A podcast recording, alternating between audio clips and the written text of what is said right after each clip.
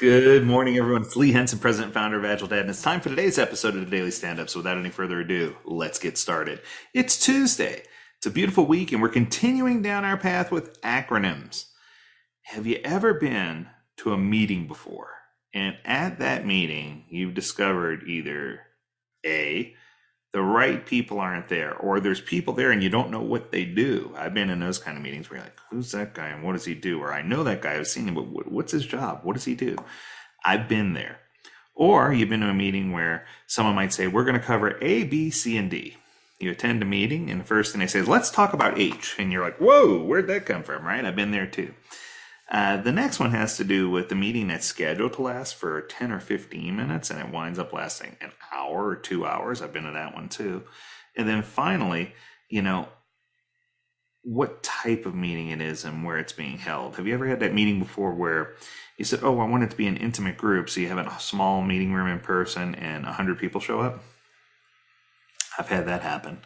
Or you schedule it and say, this is the time that's going to be most convenient for these groups, but it's time that's completely inconvenient for the most important group. I, I've done that too. So my question is, how do we stop saying rats? You know, we messed that up. Oh, did I say rats? That's our acronym today, RATS. Anytime someone asks you to schedule a meeting or to follow up on a meeting or to attend a meeting, you need to make sure that you have all your rats lined up. Okay, that sounds kind of crazy, right? So, what are rats? So, let's talk about rats. The first thing in rats is you need to understand a roster. So, rosters for meetings, it sounds kind of, you know, okay, yeah, that sounds very traditional project management. But no, when people send out the invite, you need to make sure that the people's names are there that you know who should be in attendance, the required attendee, and that you understand what their roles or titles are and how they are involved in a product, project, or service that you're building. Because I can tell you, it's no fun when you go into a meeting and you don't know someone or, or there's someone really important and you're not addressing them or not paying attention to them. This can cause confusion. It can cause people to break down.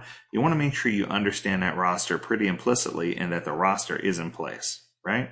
So that's the first one. The second one, and probably the most important, is agenda.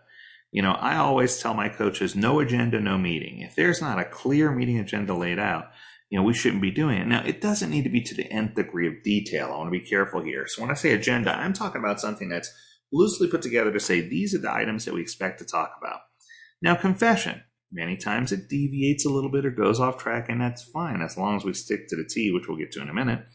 But it's it's one of those things where I don't want it to be set in stone. I want it to be free flowing, but I also want to have a good idea of what the agenda is so that I can be prepared and so everyone else can be prepared when we walk in a meeting. There's nothing worse than saying, let's have a meeting, going into the meeting and realizing, wow, I don't have that information. Let's reschedule this meeting so I can go back and get the information. You know, you don't want to do that. You want to make sure you have a clear agenda.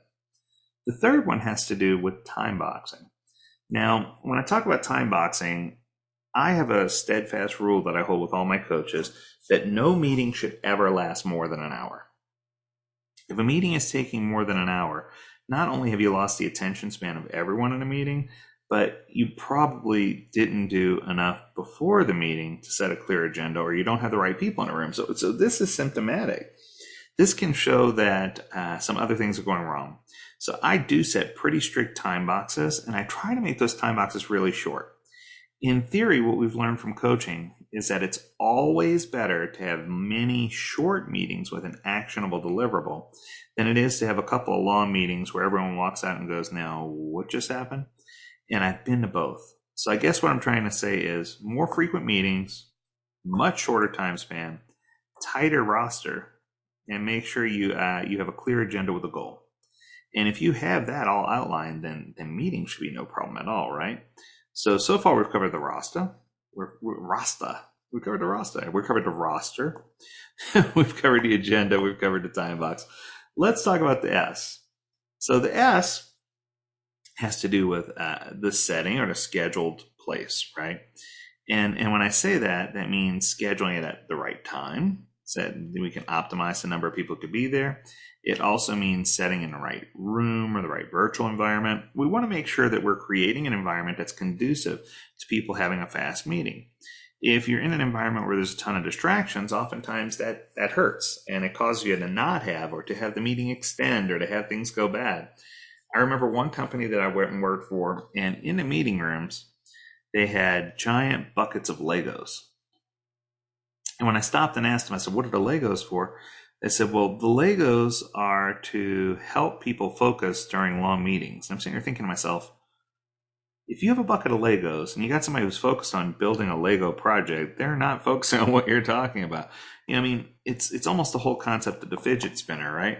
You have something to fidget with, or the fidget cube. You have something to fidget with, something to keep you busy because you're checked out already mentally or emotionally from what's going on, which is really interesting. Because I don't think when it was created that people meant for it to be that, but it's true. Now, in no way am I saying having Legos in your meetings bad, because I, I want to make sure I point that out, because I, I love meetings with Legos. But I think if you stick to a tight time box and you make sure everyone stays focused, that's okay for someone to fumble around with a few Lego bricks or whatever the case may be. I just don't want it to turn into the main focus in a meeting, right? So, rats, one more time. We have the roster, clear roster of who's attending and what their roles are, and we know that before the meeting starts. Uh, clear agenda that's high level outline, and it gives us some details so that we can be prepared when we walk into the meeting. A clear, clean time box, it's usually short in length. I'd rather have more frequent meetings with actionable deliverables and the S, making sure we have everything scheduled correctly and that we are uh, aware of you know where we're doing it, uh, the setting to make sure we have the right setting for the meeting. So I, I, hope that this helps you and that you won't go into another meeting going rats. You know, we did it wrong again. You know, uh, it's a cool acronym. It's fun, and it's just something that you can definitely grab hold of. And I just I love this conceptually. So I hope this helps. But I do have one more bonus for you since you stuck around this long. I'm going to throw out one more acronym. Why not? Because Wednesday, we know we're going to get something that's covered by Sarah, and I'm sure it's going to be fantastic. But I want to throw out an acronym since we're going to miss one on Wednesday. And that one's called ELMO. Anytime we're in a meeting and we feel like somebody's droning on about something or drubbing on and just going on and on about something, we can always holler the word ELMO, E L M O. And ELMO is an acronym that means enough, let's move on. It's kind of a bonus. And anyone can say it, not just a scrum master or manager, but it's a great tool to use so that way you can make sure that everyone has that laser focus that's necessary, that no one walks away from a meeting saying rats, and that everyone celebrates Elmo. There you go. Why not? So I appreciate you being here and I appreciate you subscribing to the Daily Stand Up Podcast. We've got lots of new subscribers recently. I really, really appreciate your enthusiasm and I hope that you'll come back and continue to learn more.